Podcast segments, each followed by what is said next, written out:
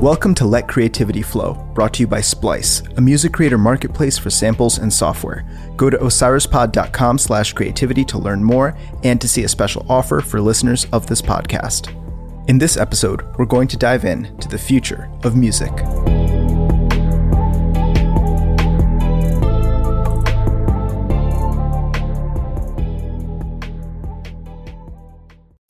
When it comes to where music is headed, it's hard to not get trapped into a Black Mirror style dystopia where everything seems bleak. Even today, so much of our daily reality seems unthinkably positive compared to just a few years ago. Just last night, I recorded a short video in my studio of myself playing music. In less than three minutes, I had it uploaded to a few social platforms, and in less than 24 hours, 9,000 people had seen it. 20 years ago, if I wanted to get my music out to 9,000 people within a day, my only shot was radio, TV, or playing as an opening act for John Mayer. Thanks to the magic of modern technology, I don't have to do any of those things. So, with that in mind, where can music go? Here's Cherie Hu, a music and tech writer whose work has appeared in Billboard, Pitchfork, Rolling Stone, and other publications. Technology has definitely changed how we understand artistry and I think over the next decade, you're definitely going to see that as machine learning algorithms that have to do with music creation get better and better. I think now they're pretty elementary, but I could definitely see in like five to 10 years' time, someone being able to have like a few clicks on their phone or on their laptop and be able to create a convincing minute and a half song that they can then upload to Spotify and start making money from if people like it. That pathway is already being laid out, which I really don't think will put musicians out of a job. I think that notion is actually an insult to human creativity. I've like had this realization like every time people say robots are gonna, you know, put musicians out of a job, I'm like, do you hear yourself? Are you really that pessimistic about the power of human creativity? I think artists, both like current full-time artists and the next generation of artists who don't know a world without these kinds of tools would do really, really interesting things with them. Of course, you need to think about legal considerations and how copyright law will have to change around that. But I think it'll lead to a whole new era of super exciting creativity and redefinition of what it means to be an artist. So that's kind of the next wave in this cycle. Cherie brings up a point that's become pretty contentious in a lot of circles, from music and technology to politics and labor, and that's the idea that robots are going to put humans out of a job. Like Cherie, I'm an optimist, and I think history has shown that robots have made our lives better overall, and that they haven't really destroyed jobs in the way that we thought they would, at least not yet. But when it comes to music, the case isn't nearly that simple. For example, to make the music you've been hearing in this episode, and the two previous episodes of this series, we didn't have to hire any musicians. I just made the music myself in Splice. Stay tuned for more on that later. Even when it comes to professional gigs, many musicians I know have been booking fewer and fewer of them because so many bars and clubs these days prefer DJs over live bands. And some of the DJs I know have been getting less gigs since those same bars and clubs now have digital jukeboxes, so the patrons are now in control of the music. The economics of music are constantly changing with technology. Cherie also brought up the idea that machine learning and AI, artificial intelligence, might get to the point that it's so advanced it completely changes the way we think about music creation. Here's Cherie again, going a bit deeper into that subject. In general, I'm personally excited about re examining a lot of things that we take for granted, whether that's about understanding what it means to be creative, understanding what it means to be original, understanding ownership. I think, especially in the age of AI generated music, a lot of the terminology that we use in the industry might not work quite as well anymore. The concept of recorded music is that actually appropriate in a world of AI generated music? Is an AI really recording anything? Like, are they pressing record in the studio or are they just laying it all out, right? And in that case, do we need a whole other class of music that's faithful to the methodology that's separate from recorded music? I think we'll see a lot of that new terminology come up over the next couple of years. And so I'm just excited for that, like just new ways of thinking about music, including but not limited to what happens creatively behind the scenes. In 2016, researchers at Sony's computer science laboratory, known as Sony CSL, created a remarkable piece of software called Flow Machines. This artificial intelligence scanned 13,000 pieces of sheet music from a wide variety of styles. Then a human could launch the software and choose a certain genre, and the AI would generate a complete song melody, harmony, and everything else. Human musicians would then take out the generated music, smooth out the edges, and the result was really convincing. It didn't sound like it was written by a robot. And this may be one of the biggest lines drawn in the sand when it comes to AI generated music in the future. For a lot of us, having a connection to an artist's music means having a connection to the artist themselves. But when the music is generated by a set of algorithms, what exactly is there to be connected to? Maybe most fans of this music won't care that there wasn't a real human behind the keyboard making the sounds appear, because if you like the way the music sounds, who cares? When algorithms are working as intended, they're almost invisible. There's a good chance that you've been recommended countless songs or products or videos or social posts, and when it's something that grabs your attention in a positive way, you forget that it was a lifeless entity that brought it into your existence. It's something that just appeared. And we can't talk about algorithms without mentioning the multi billion dollar gorilla in the room, Amazon. Here's Andrew Sparkler, Senior Vice President of Business Development at Downtown Music. I guess if I had one hot take, it would be that I think the winner, to the extent there is one, of these streaming wars will be Amazon. No one's talking about them the same way no one talked about them with respect to books or supermarkets. And I think a lot of the ink that's been spilled is written by folks on the coasts and not taking into account how the majority of people in the world listen to music, which is through their Alexa. And they just say, while they're making dinner, Hey, Alexa, play the Eagles. And then Alexa plays the same five Eagles songs over and over, and the person's totally happy. And I'm not passing judgment. That's I get it, right? Like I listen to the same songs over and over again. It's just that this week it's been a Tool song, so it's been a 50 minute endeavor. But I think Amazon's going to win. They're going to undercut everyone else. They're going to provide a base service that will get at 90% of how people listen to music. And they're going to sneak up on everybody just in the same way they have in every other sector. That's sort of my, if there was one thing that I wish we paid attention to more as an industry, it was maybe allowing for that possibility. According to the Media Research Group, there were 304.9 million subscribers to music streaming services as of June 2019. Spotify came in at number one with 36% of those subscribers, Apple Music came in second at 18%, and Amazon came in third, not far behind Apple, with 13%. Andrew brings up the important point that Amazon has a way of sneaking in and undercutting the competition and gobbling up market share in so many of the industries that they touch. As musicians and producers, that could have a big impact on streaming revenues if Amazon becomes the frontrunner in music delivery in the future. And what if they decide to lower streaming royalties paid out to artists and labels in an effort to offer a rock bottom price for subscribers? As music delivery will inevitably evolve for streaming, it will probably change when it comes to live music as well. Here's Jon Barber, guitarist, vocalist, and composer for the Disco Biscuits.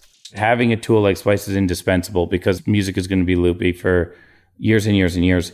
And I think that people are going to have ways of controlling that a little bit better, a little bit bigger. I think the sound systems are going to get better. Kids are going to figure out how to move and shake, and they're going to figure out how to push people around a dance floor. An interesting thing about music is the subwoofer and the sub frequency range is a relatively new addition to concerts. I've been throwing Camp Bisco for 20 years. The amount of money we spend on subwoofers now versus the amount of money we spent on woofers when we started, same biscuits. I have the same guitar, but the amount of money we spend on subwoofers now is considerably more than what we used to spend. It's not even the same ballpark. It was barely a line item before, and now it's like people won't even play your festival if that number's not big enough. So it seems like the sound system at larger venues has evolved in a major way in the past, let's say, five to 10 years. And I think that's going to continue. I think five to 10 years now, the sound system is going to be a whole nother level different than it is now. Bass as a frequency is getting more and more important to all of us as time goes by. So many of us are addicted to the way our head rattles when we have our headphones on, or that fuzzy feeling in the center of our chest when the bass is really booming at a concert. And that's because our bodies react differently to bass frequencies than any other frequencies. Although we can't really hear sounds below 20 hertz, we can feel them in our bodies. And when babies are developing in the womb, they can hear a wide variety of low frequency sounds like the mother's heartbeat. But they can't hear higher frequency sounds since they're blocked by fluid. So there's a good chance that your love for bass in your music is something that's not just deep, but that might have been forming since your days in the womb. Recorded music, especially pop, hip hop, and EDM, is getting more bass heavy, and acts need heavier duty woofers and subwoofers to really deliver their music to audiences, as Barber mentioned. And of course, bass makes us want to dance. We know that music affects our physiology, the way we move and breathe, and some tech companies are trying to leverage that into their products. Take the example of Weav Run the adaptive music app that promises to help runners stay in sync with their music. The app can detect the rate of your running and match it to a song with a similar BPM, beats per minute, which is how fast or slow a song can feel. Some studies have shown that running in sync with music can boost performance and decrease your perception of effort. In the future, we're probably going to see a lot more technology like this technology that links our physiology with music in an effort to create an enjoyable, optimal state. Here's Aaron Magner, keyboardist for the Disco Biscuits and Spaga. What I can't wait for is the moment between technology and medical science where I can actually think of some sort of melody, think an arrangement in my head, right? Because that's always one of the most difficult parts of extracting it from your head or being able to translate waking up out of a dream and having an idea and then getting it down onto paper or computer or piano or whatever it is. You know, how does that happen? We're starting to see more stories of this kind of technology, a brain computer interface. In the spring of 2019, a team of researchers at the University of California, San Francisco built an interface that allowed the test subjects to think of a word or phrase, and the electrical signals would get transferred to an external computer system that would speak the words out loud. Now, this study was aiming to find a way to help patients who couldn't speak by literally giving them a voice. And it should be mentioned that the computer was not reading these test subjects' thoughts, but rather picking up on subtle nerve signals around the vocal cords. But this could very well be the first step towards exactly what Magner has just mentioned a brain computer interface that allows anyone to think of sounds and have them be played out loud. Now, we may be a few years away from such an elaborate musical instrument, but we can bet that humans will continue to have a deep love of art and music going into the future. Here's Andy Weissman, managing partner at Union Square Ventures. Where can technology evolve things in a positive way? And I think in a positive way is more access to more music by more people, which means you have to expand the access by someone who wants to create in the way they create. You have to expand the access to someone that may not have an audience but has a particular sound and wants to play in a room full of people or expand the way that someone can upload their song to SoundCloud and it's available to the whole world. It's all about expanding that. Who knows what the future is going to be, but it feels like directionally those can be very positive forces in terms of the creation of art. One of the reasons art is vital is it's a mirror that reflects the world back at us. So we understand the world at a much finer level, at a much more interesting level. So if you believe that, you would believe that we need more art. And so if there are tools or services that can allow for the creation or distribution or promotion or performance of more art, those are generally good things. Andy nailed what I love about Splice because it's honestly one of the most well designed creative and collaboration tools available on the market. I produce a ton of music for personal and professional projects, and Splice has made both of these processes so much easier and more fun. Uploading DAW files for collaboration is a breeze, and when I'm producing beats and backing tracks and music, I feel like a kid in a candy store as I scroll through countless high quality loops and samples from world class artists and producers. Here's Steve Martocci, CEO of Splice. Are we going to see more in person collaborations because people have collaborated online or will it continue to be dispersed but reach more people like i don't know what you think about all that I mean, look, there's a very key and real trend that collaboration is the key to ratcheting up your career. So, in the era of social media being uh, the primary kind of audience building tools, the way that people break their channels is they do cross pollination between them. They'll appear on someone else's channel, they'll go back, and that's how you start to grow. And so that's the huge trend in music. The strange thing about music as technology progresses is that our need for musical collaboration seems like it would be reduced because it gives us the tools to create some amazing art entirely by ourselves. But we are social creatures, first and foremost, and as Steve mentioned, we grow stronger when we work with others that are aligned along a shared purpose. Because making music isn't just about making noise. Of course, that's part of the fun, but for a lot of us, making music is a chance to share our deepest truths, fears, thoughts, and desires with the world. Making music is our chance to create something that will live longer than us, something that may be enjoyed by people hundreds or even thousands of years after we're gone.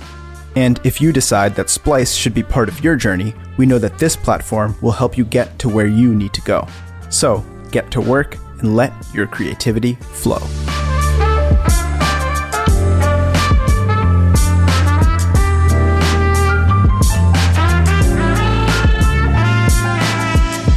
Let Creativity Flow is produced by Osiris Media. It's edited and mastered by Revoice Media, hosted by me, Amar Sastry. Special thanks to Cherie Hu, Andy Weissman, Andrew Sparkler, Jon Barber, Aaron Magner, Steve Martocci, and to the entire team at Splice. Make sure you subscribe to this podcast and visit osirispod.com slash creativity for a special offer from Splice for listeners of this podcast. As mentioned in our previous episode, I worked on a song with Tom Marshall, the songwriter and lyricist for the band Phish, and Splice was our primary collaboration tool while making the song. It's called Frisbee. I hope you enjoy it. Thanks again for listening.